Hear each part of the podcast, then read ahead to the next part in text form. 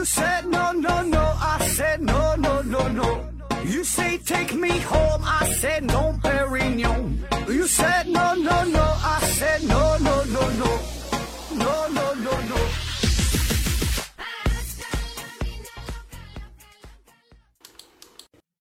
拼命探索，不计后果。欢迎您收听思考盒子，还是线上硬广，听节目送奖品。一个呢是美人茶公司提供的茶叶，另一个呢曾经是丁博士公司提供的有机活性炭。恭喜曾经中奖的各位朋友。那提醒大家一下，十一月份已经结束了，进入到了二零一八年的最后一个月。那这个月的奖品就只剩下一种了啊，只有这个美人茶。嗯，还是每期随机选出五名幸运的观众，这个中奖的机会啊，就是原来的一半了。你爱来不来吧？那作为商业合作伙伴啊，再一次呢，感谢这么多期节目，这个丁博士啊，为我们提供的这么多的奖品哈，这么多的有机活性炭。所以呢，咱还是再次帮他宣传一下，有一种碳叫做丁博士的有机活性炭，有需要的朋友可以关注一下。那同时呢，也欢迎能有更多的商家不断的入驻我们的这档栏目，我帮您打的广告，你们呢，嗯，给咱提供点小礼品哈。其实没有几个钱儿，咱就是互相利用呗。呃，不对，这这这叫呃达到双赢呗啊。那不管怎么样吧，最根本的还是要感谢每一位收听节目、支持节目的朋友们哈，你们的支持才是我们公司走到今天源源不断的动力，你们的支持。才让我们这档普通的栏目成为华语中最优秀的优秀科普专栏，没有之一。也是你们的支持，才让我吹的牛逼显得神采奕奕。啊，行了，就就说到这儿吧哈，实在编不下去了。嗯，继续聊动物当中这个速度的有关的这个事儿哈。前两期节目说了地上跑的，水里边游的，那很多朋友也都猜出来了。这期节目呢，咱就得说说天上飞的了。恭喜您猜对了。呃，也有一部分朋友说要听听超课里蹦的，嗯，这个呢，咱们可以研究啊，看看咱公司文案组的安排吧。好了，下面进入正题。那要说到天上飞的鸟儿们，其实呢，它们速度都不慢，随便拉出来一个，动辄就是时速一百多公里，呃，基本上呢都比咱们开车要快，而且呢在天上飞啊，也没有限速，也没有个收费口，就是一顿搂啊。那第一个要出场的。这是一个知名度并不是很高，可能你根本都没听过的一种鸟。但是这个鸟啊，在网络上名气很大，一搜索速度最快的鸟就是这个，叫军舰鸟，英文名叫做 frigata。呃，这个呢不是一个单一的一种鸟哈，这是蹄形目，呃，军舰鸟科下边哈，军舰鸟种的一类。呃，下边呢还包括包括五个亚种哈，都是大型的海鸟。那大型海鸟它能有多大呢？它这个翅膀啊是又细又长，翅展呢可以达到两米多。呃，身体呢后边是剪刀形的分叉的尾翼。雄鸟呢一般都是黑色的，雌鸟呢还带点白点儿。这俩鸟共同的特点就是，呃，有一个裸露皮肤的喉囊，就大脖子这块儿啊，这块儿呢没有毛，直接露出来，这个就相当有特点了。只要你看一眼就能记住哈，看看可以参考一下节目下方的这个图片。然后雄鸟呢在求偶的时候，为了展现自我的魅力。它的这个喉囊啊，这块这块皮肤啊，还会还会呢呈现出鲜红色哈，非常的醒目，非常的显眼哈，而且呢还是高高鼓起的。那有的这个军舰鸟呢，还会找非常专业的纹身师在喉囊上面呢纹一个“拆”字，这样呢就可以吸引嗯雌鸟了。那等到这个雄鸟把对方真正搞定之后，对把对方肚子搞大了，然后这个雌鸟产下了鸟蛋，这个雄鸟的。喉咙呢，喉囊这个地方呢，就慢慢的瘪下去，颜色呢也是变回了暗红色。这个军舰鸟虽然体型，嗯，不算小吧哈，长得挺大，但它这个体重啊却并不大哈，一般只有三斤左右。而且更奇葩的是，呃，咱一形容说哪个练武高人高手的话，就一看说它长得叫骨骼清奇，而这个军舰鸟呢，它是骨骼奇轻，就它全身的骨骼加一起，这个总重量比它的这个羽毛还要轻。那正因为如此吧，非常轻盈的体重，再配合上巨大的翼展、发达的胸肌，就让它的速度极快，素有“飞行冠军”的美名。那在捕猎的时候，最快呢可以达到每小时四百一十八公里。听听这个速度哈，每小时四百一十八公里。各位哈，不知道您家里这个汽车都是啥牌的？你可以看看自己家里边车的这个速度表的极限是多少。我估计啊，这个速度表上边能达到三百这个数的，应该都不多啊。而人家这个呢，随随便便一飞就是四百一十八。放眼全球吧，能够量产的速度超过四百公里每小时的这个这个汽车哈，那也是屈指可数。而且更狠的是呢，这个军舰鸟呢还能在十二级的狂风当中也是临危不惧，非常安全的能飞行降落，只是微微一笑，绝对不抽。而在耐力方面呢，军舰鸟能一口气儿不停歇，就这么连着飞一千六百多公里的距离哈，这个差不多就是从上海到成都的一个直线距离了。当然了，我这里说的这个一口气儿啊，这就是一个比喻，就是说它中间呢，它它不用停下来，不用停脚哈，就一直这么飞哈，它不能真正就喘一口气儿，那不憋死了吗？而这军舰鸟最远能飞的地方呢，可以飞到四千多公里以外，这个大约就是相当于从咱大北边的漠河干到大南边的三亚这个距离了哈，四千公里。当然了，它们飞行的时候啊，也不是愣飞，那也挺累的，因为它是一种海鸟嘛，经常就是在热带海面的上边，所以呢就可以。借助这种上升的气流，借这个气流有这个劲儿啊，给它带到了高空，然后呢就毫不费力的从高处再往下滑翔，那随便一飞就可以整个几十公里，这个上百公里哈，一点不费劲儿。那有的朋友可能会问了，那就算是你借力滑行，这个翅膀和这个胸肌不太累，那你大脑就不累吗？你这一飞就是好几个小时，你就不用睡觉吗？实际上呢，它也得睡。这个飞行中的军舰鸟啊，它它厉害，它可以边飞边睡，两不耽误。这个咱开车的时候就别学了哈，人家那个是在空中，你这个是在地面上，而且这个军舰鸟飞行的路线呢也是相当有规律。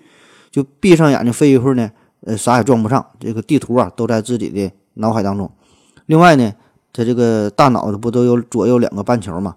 那么这个军舰鸟的飞行的时候呢，就是可以向一侧的大脑半球休息一会儿，另一侧呢这个大脑半球呢工作，这样呢两边就可以交替着运转哈，换班用呗，这样呢就避免避免了大脑的呃过度的劳累。你看这个才叫真正的双核处理系统。那军舰鸟，军舰鸟为啥叫军舰鸟呢？军舰哈开的大军舰。嗯，有人可能会说了，那一定是因为这军舰鸟喜欢在大海上飞行，追逐这个军舰呗，哈，跟着它走，或者是喜欢停留在军舰上边呗。那对不对呢？还真就不对，这不是这回事儿。这个呢，得从军舰鸟的生活习性说起。因为这军舰鸟，人们说它擅长飞行嘛，它不但速度快，技巧呢也非常的高超。它就一边飞一边想在空中想弄点吃的呀，所以呢，经常它就从高空沿直线大直线的哈。俯冲向下，一头砸下来。注意哈，它向下可不是去海里边捉鱼，而是呢冲向那些嘴里边叼着小鱼儿的其他的海鸟。那这个时候被攻击的那些小鸟呢，就被吓得惊慌失措的，就顾不上呃口中的这个小鱼了，就把小鱼就给就给扔下了，然后呢猖狂的就逃跑了。那说时迟，那时快哈，这个军舰鸟不但是吓跑了小鸟，马上呢就是呃急冲而下。凌空就叼住正在下落的小鱼儿，还没落水，没落水里了，他就给叼住了，占为己有。然后呢，细细的品味起来。那这一连串看似杂技一般的表演，就是军舰鸟的日常生活。那正是因为军舰鸟善于掠夺的这种食性，所以呢，早期的博物学家们就给它起名叫做呃 frigate bird 哈。这个 frigate，这现在呢，你一翻牛津大词典一查这个词儿，就是护卫舰的意思。那最开始呢，这个单词就是在中世纪的时候啊，呃，海盗们就是用这个词儿呢，来代表呢，就是一种带有大炮的帆船哈，他管自己这个船叫做 frigate，就侧重于强调这个船呢，这是海盗使用的哈，海盗在抢别人家东西，所以呢，人们呢就给这个军舰鸟就起了这个名，因为经常它像海盗这样，就从别的鸟这个嘴里边抢东西吃呗。这个受害的鸟儿直接把食物就给了军舰鸟哈，没有中间商赚赚赚差价。那当然了，那如果这个军舰鸟心情好的时候呢，偶尔呢发发现这个海面上有小鱼儿出来透透气儿、吐吐泡，那军舰鸟呢也会迅速的从天而降，就亲自准确无误的从水中获取猎物。当然，这种情况哈并不多见。那据说哈。呃，美国军方啊，这个都是内部消息，不知道准不准哈。小道消息，美国军方就当初老美设计制造爱国者导弹的时候呢，也是受到了军舰鸟的启发。然后呢，在海湾当中嘛，这个这个爱国者导弹是大显身手。你看这个军舰鸟，它在空中，呃，捕获猎物的这个时候，这个过程哈，速度非常快，还能做到百发百中，这个呢，简直就是一个完美的动物当中的这个拦截导弹的一个模型了。那你看看这个鸟是怎么做到的呢？然后大伙呢就就就研究一下呗，就发现这个军舰鸟的体内有一套功能非常齐全的生物电路系统，所以呢，它才能完成这场空中的呃捕猎的这个过程。那基于这种情况哈，然后老美呢就研究出了这个爱国者导弹。那当然了，更深入的一些细节哈，这个就属于军事机密了啊，我就不能跟你说了。那为啥这个军舰鸟它不靠自己奋斗？而偏偏喜欢从同行的嘴里边抢食物吃呢，这不有点变态吗？这这事儿吧，还不能全怪军舰鸟哈。咱们看《动物世界》的时候呢，经常就有很多的鸟类都是很善于游泳哈，不但会飞，搁水里边也很厉害，就是一头钻入水中，然后呢捕食小鱼哈，都有这个本领。然后潇洒一个转身，在在嘴里边叼着鱼，就在天空翱翔哈，不耽误事。那你想没想过，这个鸟啊，这个鸟身上它基本都是布满了羽毛。那它进水里之后，它就不怕水吗？那如果让你穿一身这个羽绒服游泳哈，那你想想你是啥啥感觉？所以这个奥秘呢，就在于你看有些海鸥啊，有一些呃雁呐，有一些鸭类的哈，这些水鸟呢。它们的秘诀呢，就是它的尾部有一个非常发达的叫尾脂腺，有这个结构，这个地方呢就能分泌出大量的油脂，就一层油啊，然后把这个油脂呢就涂抹在它的羽毛上边，所以这个羽毛的外表就有一层油，它就不怕沾水了，就相当于给自己身上加了一个防水的涂层。那当然了，还有一种情况就是，也有一些鸟类，比如说叫尖鸟，还有鸬鹚哈。这些鸟类呢，它们身上没有防水涂层，但是呢，也能在水里边进行捕鱼，而且还是捕鱼的高手。比如说这个鸬鹚哈，这就是人类的好朋友，经常帮咱们去抓鱼。那它的这个羽毛就是不防水的，所以你您仔细观察的话，就会发现，这个比如说鸬鹚哈，它潜水之后全身的都湿漉漉的，所以这个时候它是没法马上飞行的，只能是张开这个翅膀啊，在太阳下边晒一晒，等晒干之后才能二次起飞。但是。就这种它没有防水涂层的这种情况哈，它也敢下水，也敢这个捕鱼。这些鸟类呢，原因就是它们不但会飞，它们呢也是游泳的高手哈，在水里边沾水它也不害怕，能在这个水里边一顿游。你可惜这个军舰鸟，它呢一边呢也没站上。第一，它的这个身体上面呢没有防水涂层；另另外一方面就是它呢又是太过于专注飞行了。就为了能够更快的飞行，它的这个腿儿啊，已经进化的，或者说是已经退化的，变得更短、更小。这个脚蹼啊也不发达，这样呢，你它就不能红掌不停波了。所以它一旦落入了水中，必然就会把全身的羽毛弄湿，然后是游也游不动，是飞也飞不起来。那这就显得很尴尬了。所以这个军舰鸟呢，慢慢的就发展成为了这种极端的空对空的掠夺者。那多数情况下呢，在它都是在这个空中的掠夺。呃，嘴中叼着小鱼的这些鸟类哈，那只有极少数的情况，就是有一些水母啊，一些什么软体动物啊，小鱼、死鱼啊，这些漂在水面之上的时候，它才敢下嘴。那飞了一天也该休息休息了。这个军舰鸟呢，每到夜晚的时候呢，就会回到陆地上或者是海岛上进行栖息。那它们休息的时候呢，一般都是落在高耸的岩石上或者是树顶上，喜欢呢群居在一起哈，大伙儿聊聊天，挺热闹。而且呢，其他的海鸟，比如说前面说的尖鸟啊、海鸥啊，这些鸟类也是经常聚集在这个军舰鸟的周围哈，跟他身边一起唠唠嗑。就是白天受欺负的这些这些鸟呢，现在一到晚上跟军舰鸟的关系还挺好哈，成为了好朋友。也不知道这帮鸟啊，这个这个都咋想的。好了，咱休息一会儿。我要跟正南去尿尿，你要不要一起去啊？我也要去。哎，风姐，我要跟正南、阿呆一起去尿尿，你要不要一起去啊？好了，喝了口水回来，咱们继续聊。要介绍的第二个飞行高手是雨燕，就是斯威夫特。准确的说呢，叫尖尾雨燕；更准确的说呢，叫白喉尖尾雨燕。我这个还得往上添字儿。雨燕呐，这个就是咱平时总能听说的一个鸟类了。它也是鸟类王国当中的速度担当。那经常有文章说，雨燕的飞行速度才是最快的鸟类。那咱们今天这里要着重叫介绍的这种呢，叫白喉尖尾雨燕。平时的这个飞行速度啊，可以达到大约每小时一百六十九公里，最快的速度呢，可以达到每小时三百五十二公里，大约呢就是每秒一百米。这个要是和博尔特比赛的话呀，呃，算了哈，不比了。为了做这一系列节目啊，这几天天天让博尔特跟这帮动物比赛，给博尔特累坏了。这个白喉尖尾鱼雁，它的这个速度虽然和刚才说的军舰鸟是差了一丢丢，但是呢，要比其他的大多数的鸟类还是要快出了不少。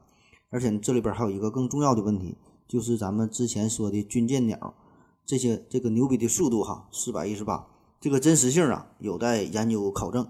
呃，这个结果呢，仅能在中文的网站当中搜索到，就军舰鸟的这这这个事儿，而在外文的网站当中啊，公认的都是白喉尖尾雨燕和后面要说的还有一种鸟叫游隼哈，这俩鸟是数一数二的，根本没有军舰鸟什么事儿。而且呢，这个速度啊，确实是有着准确的时间和地点记载的。比如说，一九四二年，前苏联地区呢就曾曾经观测到有一个时速以一百七十点九八公里飞行的叫鹤羽雁哈。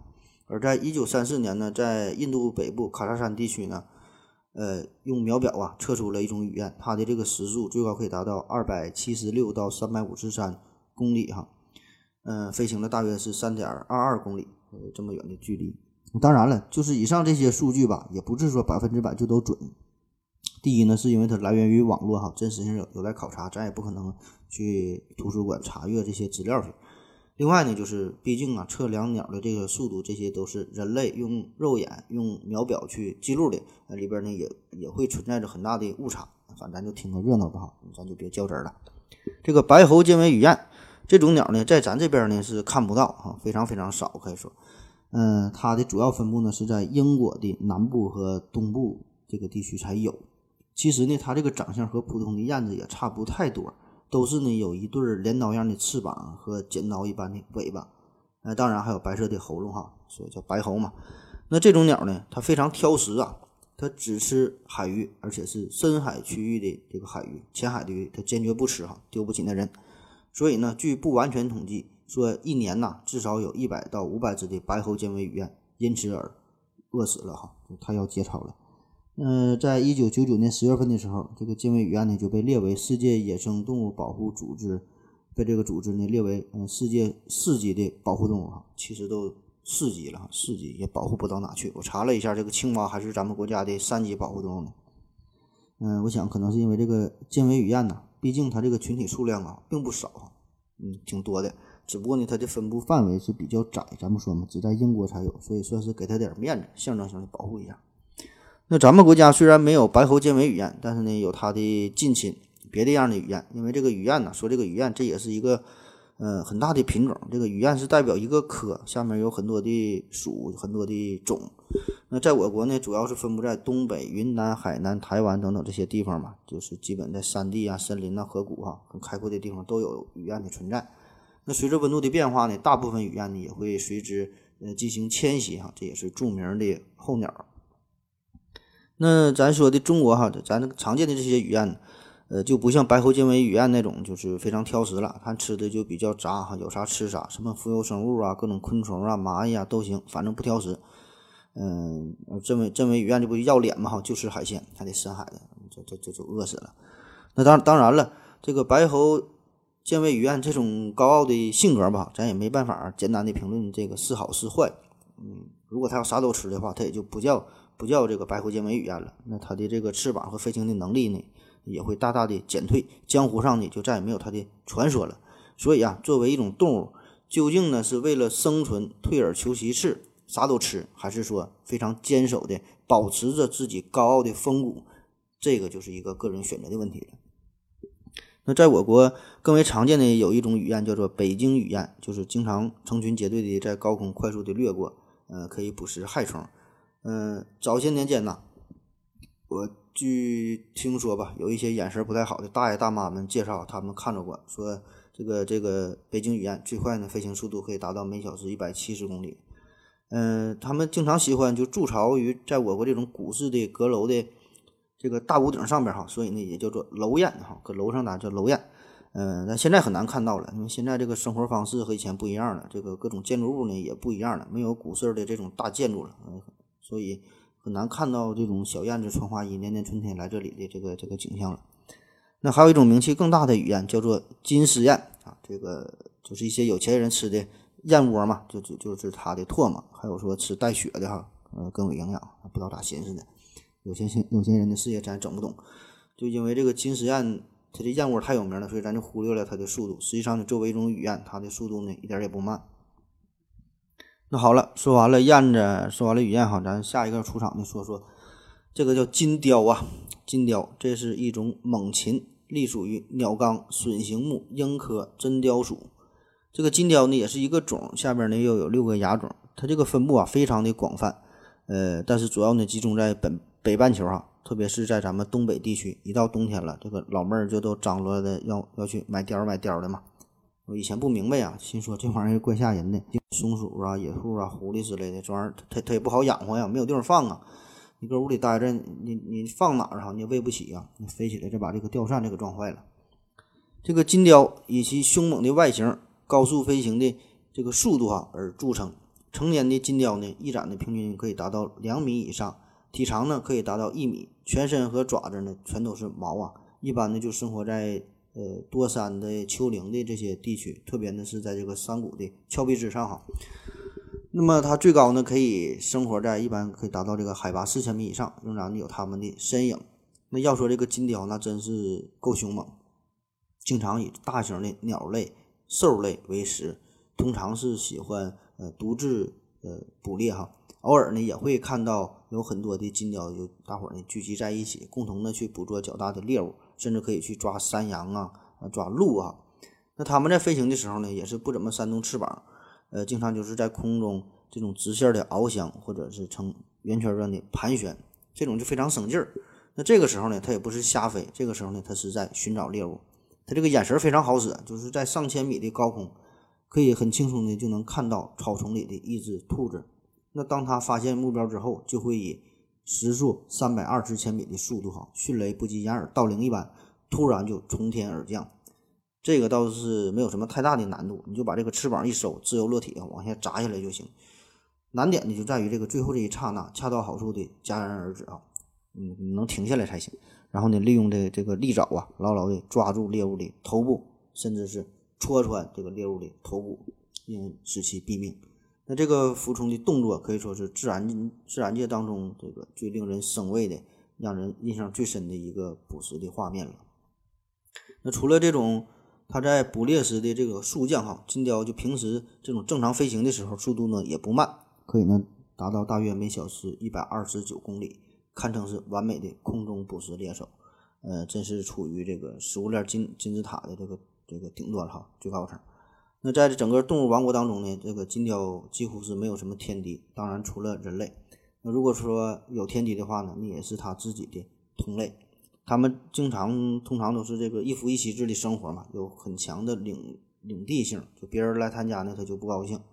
那一般的每对金雕呢，大约有十平方公里的一个疆土这么大的范围。那一旦有别的金雕侵入了，呃，就会呢展开一场呃空中的大厮杀。那正是因为金雕这种迅猛的能力吧，自然的就成为了人类很好的驯养对象。嗯，听说呀，这个哈萨克人呢就经常训练金雕哈，让它呢作为帮手。那除了狩猎，还能驱赶野狼，还能看护羊圈，很有用。这个要说这这个这个金雕啊，虐狼这个真是一绝。他们经常可以在这个草原上啊进行长距离的飞行，然后呢追逐野狼。等这个狼啊疲惫不堪、跑不动的时候呢，金雕就是一爪子。抓住它的脖子，呃，然后呢，再用另外一只爪子呢，就是抓住这个狼的眼睛，哈直接干瞎了。完，这个狼呢就失去了反抗能力。有的时候呢，他还用这个大膀子一扇，哈，就把这个猎物就给扇懵了。嗯，曾经啊，有过一只金雕，说是呢，先后一共抓了十四只狼，哈，这个是有世界纪录了。那么这个金雕它这个爪啊，它这个脚呢是三指向前，一指呢向后，这样呢就一有一个很好的一个握持的作用。然后这个爪子上面呢，还有这个又粗又长的角质的这个利爪。那这在这个捕获猎物的时候呢，它这个爪子就像尖刀一样，可以刺进猎物的要害的部位，哈，撕裂它的皮肉，撕开它的血管，甚至是扭断它的脖子。呃，但另一方面，这个金雕它的这个运载能力是比较差的，就是负重能力还不到一千克，太重了它就是拿不动了。所以当它捕捉到较大的猎物的时候呢，只能是在地面上先把它。进行肢解了，嗯，吃掉自己爱吃的地方哈，心肝肺啊，有爱吃肉的哈，吃完，剩下的你再给它拆成若干个小份儿，然后你分批带回家。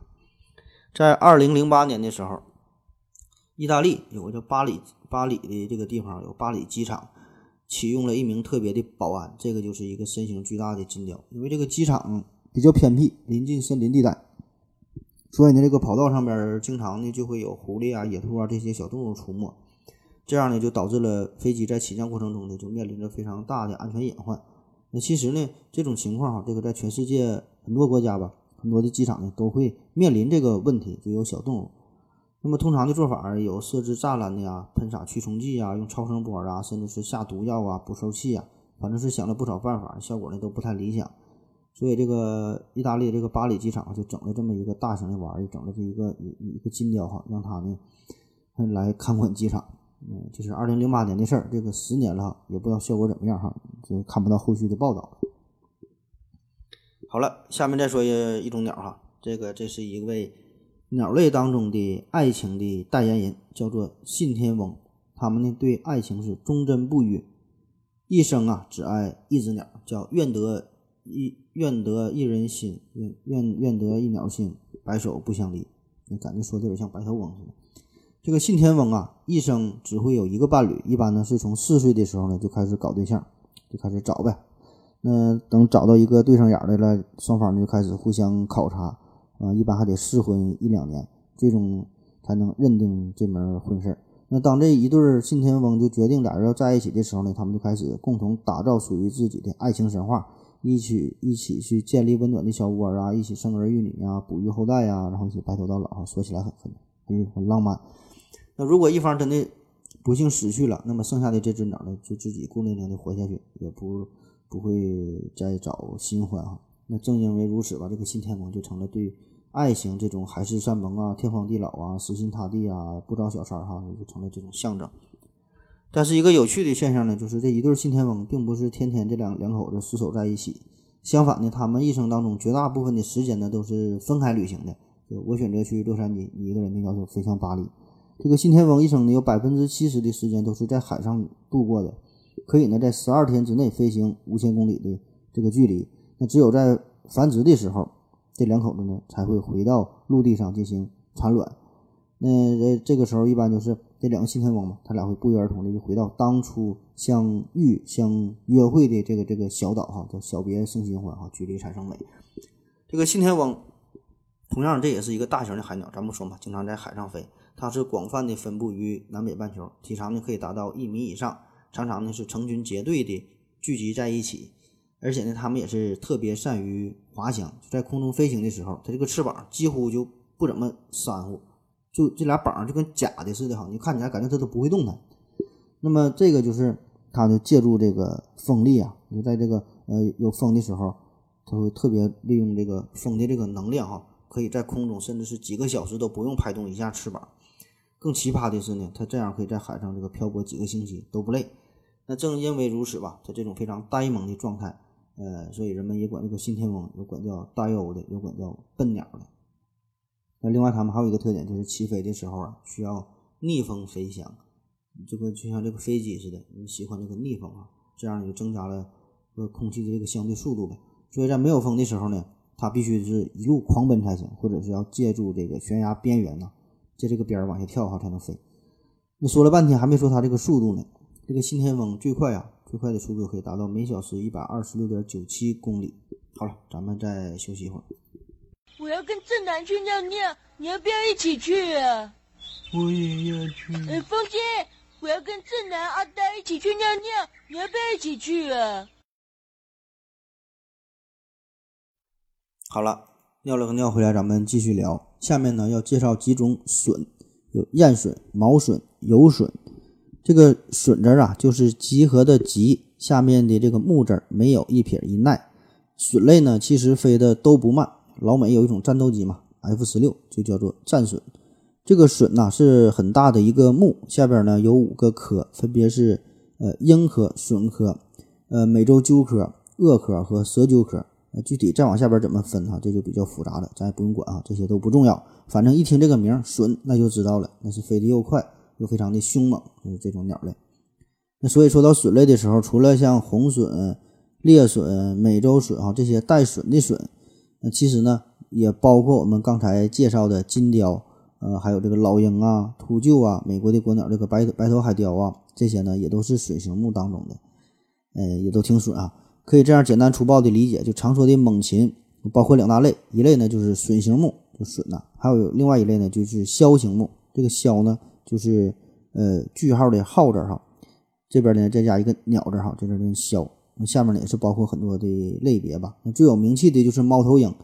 呃，其实枭类呢，整个长得呢都跟猫头鹰差不多，它们特点呢就是喜欢在夜间行动，而这个隼形目这个当中的鸟类，它们呢都是在白天行动哈。嗯，这这俩分工倒是挺好，就有点这种王不见王的味道哈。呃，隼形目、枭形目，一人管半天。那行了，知道这么多呢就够用了。下面呢，咱就分别介绍呃这几种就飞得比较快的这个隼。先说一种呢，叫做雁隼啊，燕子的燕。这是一种擅长长途迁徙的鸟类，主要呢是生活在开阔的林地呀、河流的边缘呐。那飞行的时候，最高的速度可以达到每小时一百六十公里。这个体型呢相对比较小，体长呢一般只有三十厘米左右，体重呢还不到一斤，是一种小型的猛禽。别看它小啊，但是它飞行速度快，技巧也高超哈，非常的凶猛。呃，擅长在空中进行捕食，什么麻雀呀、山雀呀、蝙蝠啊，有时候也吃蜻蜓啊、蟋蟀呀、蝗虫。更狠的是呢，他们甚至还能捕捉，呃，之前说的飞行速度极快的雨燕哈，也能抓着。那不知道各位是否是否还记得，在二零一二年的时候有这么一个案子，当时那是闹得沸沸扬扬，说呀是在河南新乡有一位大学生和他的好朋友就去掏鸟窝，抓了十多只小鸟，然后卖了点钱，卖了几百，还是一一千一千多块钱，然后结果呢是被判了一个判了十年半，一个判了十年，然后还罚也是罚了不少钱。呃，当时呢，他们抓的这种鸟啊，这个就是雁隼啊，这是国家二级保护动物。那至于这里边法院是不是判的太狠了，还是说的有说这俩人是参与了野生动物一个销售的有个产业链哈，这这具体咋回事咱就不知道了，也不是咱们讨论的重点。反正我觉得吧，就是在自然界当中遇到你不认识的动物、植物都得慎重点遇到不认识的动物啊，什么蘑菇哈，你就别瞎吃，你别尝；遇到不认识的动物呢，你也离远点哈。嗯，别拿这个这个不知者无罪当借口啊！我觉得这个无知啊，本身的这个就是一种罪了。第二个要介绍呢，呃，这个隼叫做毛隼啊，毛是大道长毛的毛，这个呢比燕隼要大一号，体长呢可以达到六十厘米左右，翼展呢可以达到一米，体重呢可以达到四斤，这是一种中型的猛禽。这个毛隼呢，堪称是北国世界当中的空中霸王了，因为它们主要分布在就是这个北部地区哈，欧洲的北部、亚洲的北部。北美洲的北部，甚至是北极的海岸呐、苔原呐这些地方呢，都可以看到它们的身影。经常呢是在呃低空进行一种快速的直线的飞行。那当它发现猎物之后呢，就会把这个双翅紧收起来，突然非常急速的俯冲向下，哈，就像投射出去的一个长矛一样，所以叫做叫做毛隼。那它的这种方式哈，既能逮到地上奔跑的兽类，也能捕捉到空中飞行的鸟类。而且这个雌鸟和雄鸟的这个两口子，这个毛隼呢，配合的还是非常的巧妙。比如说，在捕捉有一种鸽子叫做岩鸽，哈，岩石的岩，在捕捉岩鸽的时候呢，这个雌鸟会突然飞进岩鸽栖息的洞穴当中，然后就把它们赶出来，而这个雄鸟呢，就在洞口呢进行守候。你一出来，哎，就给你抓住了。这个毛隼的速度在俯冲的时候最快可以达到每小时二百零九公里，呃，平时正常飞的时候呢，最快的速度可以达到每小时一百四十五公里。呃，并且呢，它可以通过轻微的改变翅膀的位置和角度哈，呃，就可以调节这这这个速度哈，做到做到非常精准的，嗯，对于飞行的一个控制哈。那我在网上收集资料的时候呢，就无意中看到了一段视频，就是关于毛隼的，这是老外整的，就是一辆呃宾利的一个敞篷跑车和这个毛隼呐，这这这俩呢在机场的跑道上进行追逐比赛。然后呢，最后的结果呢，就是，呃，我看了这个女女主持人长得是非常的漂亮哈，别的没记住。呃，最后要介绍的一这个笋叫做油笋，嗯，游泳的游游隼，这也是一种中型猛禽，呃，分布非常的广泛，可以说在全球范围之内吧，除了南极洲，呃，哪地方都有，有二十多个亚种哈。它们呢是喜欢单独活动，很少见到成群结队的样子，通常呢是捕捉像海鸥啊、野鸡呀、野鸭呀。乌鸦呀，等等啊，这些中小型的鸟类，偶尔呢也会捕食鼠类呀、野兔哈等等这些小型的哺乳动物。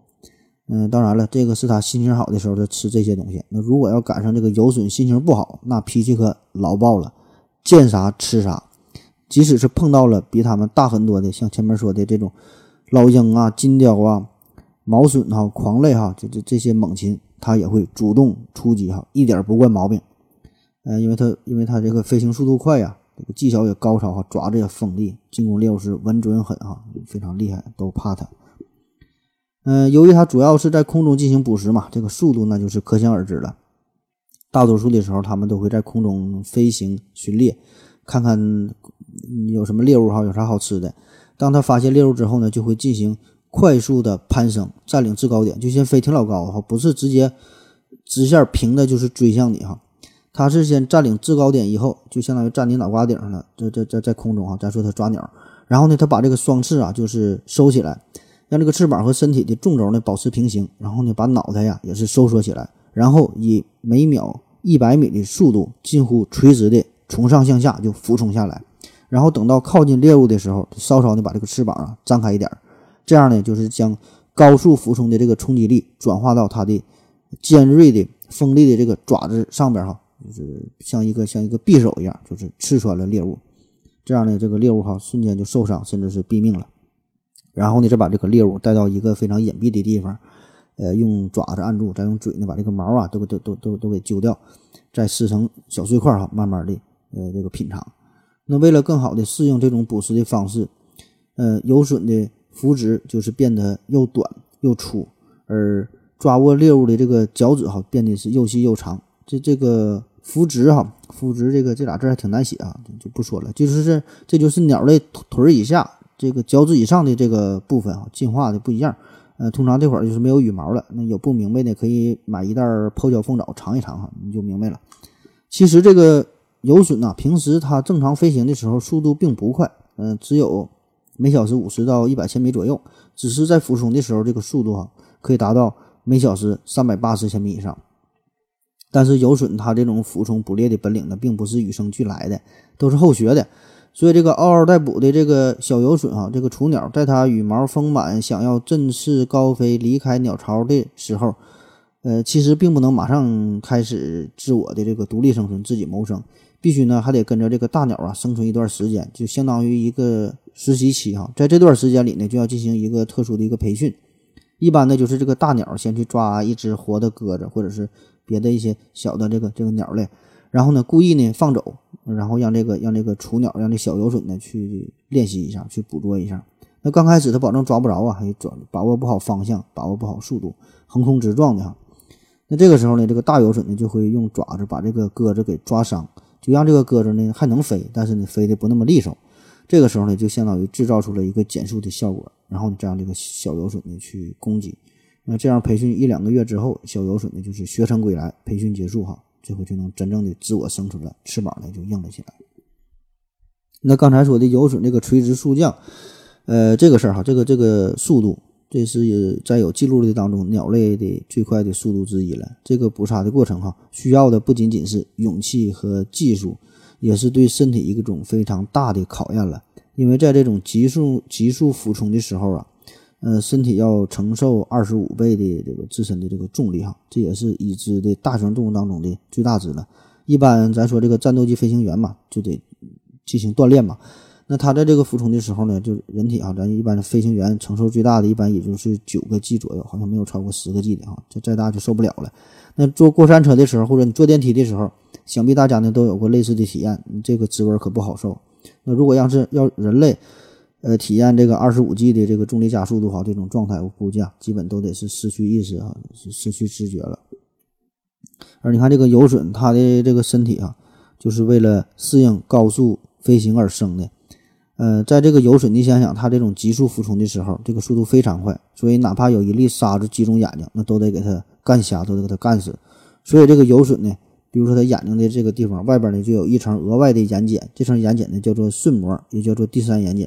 就是为了防止风沙对眼球的一个伤害。再比如说游隼的这个鼻子，它鼻子外边呢有个小锥体，这样呢在高速飞行的时候就可以防止空气直接灌进肺子里边，要把要不然这个肺子就得就得干爆了。这个呢就起到了一个减缓气流的作用。那早期的这个喷气喷气飞机啊，呃，这个进气系统也是模仿了游隼的鼻孔的这个小圆锥的结构哈。而现在这这个飞机这个通气孔，呃很多呢也是采取了类似的方式啊，要不然飞得太快了，这个进气系统受不了。那除了有损的鼻子，它还有这个灵活的眼睛啊，呃，还有这个翅膀啊，这个强壮的心脏啊，呃，呼吸系统啊，可以说把它每一个器官都是进化到了极致，呃，让它呢成为了顶级的空中猎手。那今天说了这么老多的鸟，到底谁才是世界第一呢？这个事儿吧，呃，真不好说哈，呃，可以说没有一个统一的答案。感觉咱一说陆地上跑的动物，那短跑最快的呢，基本就是猎豹；长跑最快呢，就是羚羊。这个好像没有什么太大的争议。但是在鸟类当中啊，谁飞得最快？这个答案哈，这个很难有一个公认的结果，有点像武侠小说当中，就是到底谁最厉害呢？嗯，这个只存在于每一个读者啊，存在于他自己的心目当中，并没有一个统一的答案。特别是咱。特别是咱们这个今天节目开头的时候，我还埋下了一个小伏笔，就说的这个军舰鸟嘛，说它时速是四百一十八公里。那这位大神哈，这个速度四百一十八，其实这个速度是很是有很大疑问的。呃，我在维基百科上啊找到了一份关于鸟类飞行速度的一个资料，大家呢可以看一下节目下方的这个参考资料，也可以给我发微信。嗯，我要有空呢，我就给你发一份哈这个资料。呃呃，我的微信号是思考盒子的拼音，思思考考和和子子啊，注意平翘舌发音。那这个鸟类速度比拼的这个事儿吧，其实挺复杂。你想想，在陆地上看谁跑得快，你这个呢就分长跑和短跑，那就不一样，对不？而在空中呢，这不仅有长途和短途的飞行，还有另外两种两种情况，就是咱前面反复说的，一个呢是平飞，一个呢是速降。那所谓平飞，就是在一个平层之内的这种这种飞行，呃，比如说刚才说到的这个白喉尖尾雨燕，它最快的速度是一百六十九公里每小时，这个就是一个呃平时在同一层当中短距离飞行的速度了。那这个平飞长途飞行的时候，一般都是上万里的这种季节性的大大迁徙哈，这时候这个雨燕的速度呢，能够维持在大约每小时一百一十公里左右，而所谓的速降。就是说，这个鸟啊，在捕捕食猎物的时候，就是从高高空快速的俯冲下落嘛。那这个速度，动辄就是时速三百多公里。那极限就是说的这个游隼啊，三百八十九。那明白了这两个不同的评判标准呢，自然呢也就有了不同的冠军了。那当然了，以上这些速度吧，只是基于人类非常有限的观察调研得到的数据，而且这些数据可能存在着一些误差，而且呢。很可能哈有更快的这个鸟类，咱们可能还没发现、没看到。那即使看到了，也没法准确的记录。所以所谓的这个这个世界第一啊，其实也就这么回事儿呗。我就这么一说，你就这么一听哈，就是图个图个热闹。那咱们这个文案组啊，在整理这期节目的时候啊，也是很不容易哈，看了很多的材料。那做做这期节目的时候呢，就搜索到很多的中文网站当当中哈，一搜索说这个鸟类飞得最快的。很多的这个结果呢，就都提到了这个军舰鸟，就咱第一个说的。但是呢，在维基百科上边，我查资料，军舰鸟它这个速度，即使在速降的时候，最快的速度才只有一百五十三公里每小时，而平飞的时候，这个速度根本就排排不上号号，排不上号。那至于它怎么在中文的这个搜索当中能排上榜呢？这个这我就不知道了。嗯，然后这个文案组的负责人就问我嘛，他说：“何总，那个，那咱这节目还到底说不说军舰鸟了？”嗯，我告诉他，我说那必须得说呀，而且呢还得大说特说，这玩意儿咱就是听个热闹呗。那谁还能真去调查一下哪个鸟飞得快，哪个鸟飞得慢呢？咱都不认识哈，咋调查呀？你就这，你就说这个企鹅能够达到时时速二百八十公里，那大伙儿才爱听的哈，就瞎瞎扯的。那现在这个网上的这个信息啊，也真是。真假难辨哈，很难甄别，你也不知道哪个是有真实来源的，哪个是作者自己就瞎瞎编的哈。呃，有兴趣的朋友啊，就我说这个鸟这个事儿，你可以用军舰鸟的英文名叫做呃 frigate bird 这个作为一个关键词。嗯，确实啊，在外文的资料当中根本没有四百一十八公里每小时的这个数据。但是呢，你要换做汉语，你搜“军舰鸟”这三个字，或者直接搜“四百一十八公里每小时”，用这个作为关键词，就会收到一大堆哈中文类似的答案。就世界上飞得最快的鸟，军舰鸟。也不知道国内数据从哪来的哈，嗯可能也是老外太笨了，没测出军舰鸟的速度。嗯，反正引用一句古语吧，叫“矮人看戏何成见，都是随人说短长”。大伙儿谁不知道咋回事啊？就网上互相转、互相抄呗。啊，对了，最后呢，还有一个非常有意有意思的事儿，就是在鸟类的速度比拼当中，关于速降这个事儿哈，咱还得说一下，就速降这个事儿，难点完全不在于怎么飞，而在于怎么停。咱可以简单算一下，在一千米的高空，就这么高的地方。这个物体自由落体，你不管是一只死鸟还是一个铅球，你从这么高的地方扔下来，落地的时间呢，大约就是十四秒，落地时的速度呢，大约就是每秒一百四十米，换算一下就相当于每小时五百零四公里。那这个数值哈，已经超过了所有我们之前提到的速度了。所以理论上，只要你能飞到一千米这么高的高度，然后豁出你的小命，豁出你的小鸟命，任何一只鸟。在最终落地的时候，都能达到这个极限速度，每小时五百零四公里，让你成为鸟类当中的速度王者，死亡的王哈。当然，最后你能不能安全的着陆哈，停稳，并且活下来，这就是另外一回事了。所以呢，我也想出了一个打破世界百米记录的办法，就是从一百米的高处跳下来，大约只要四点五秒就能到达终点。好了，今天的节目啊就是这样的，在茫茫的动物王国当中吧，还有太多太多的。有趣的动物啊，它不能一一介绍，时间有限。比如说时速一百一十七公里的澳洲斑鸭，时速一百三十公里的红胸秋沙鸭，虽然叫鸭子哈，人飞的都挺快。还有叫巨石燕哈，时速一百四十公里。还有这个大西洋尖鸟，时速一百六十公里，很多很多。嗯，好了，感谢您的收听，感谢您的支持，别忘了参加抽奖活动，谢谢大家，再见。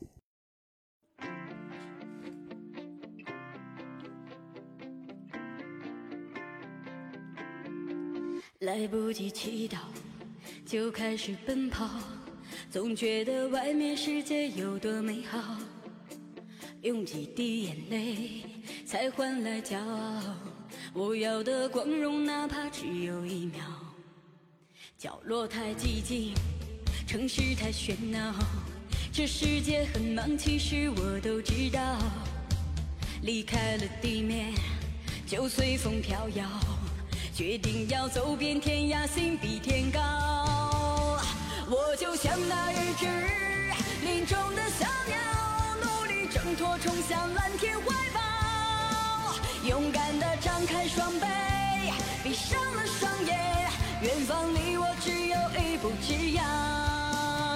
我就像那一只林中的小鸟，举头望月，孤独有谁知道？那带血的。不向命运乞讨，跌倒只能让我越飞越高。来不及祈祷，就开始奔跑，总觉得外面世界有多美好。用几滴眼泪才换来骄傲，我要的光荣哪怕只有一秒。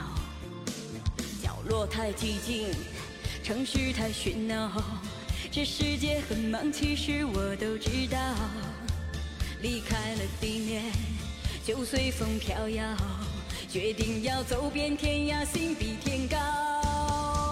我就像那一只林中的小鸟，努力挣脱，冲向蓝天怀抱。勇敢地张开双臂，闭上了双眼，远方离我只有一步之遥。我就像那一只林中的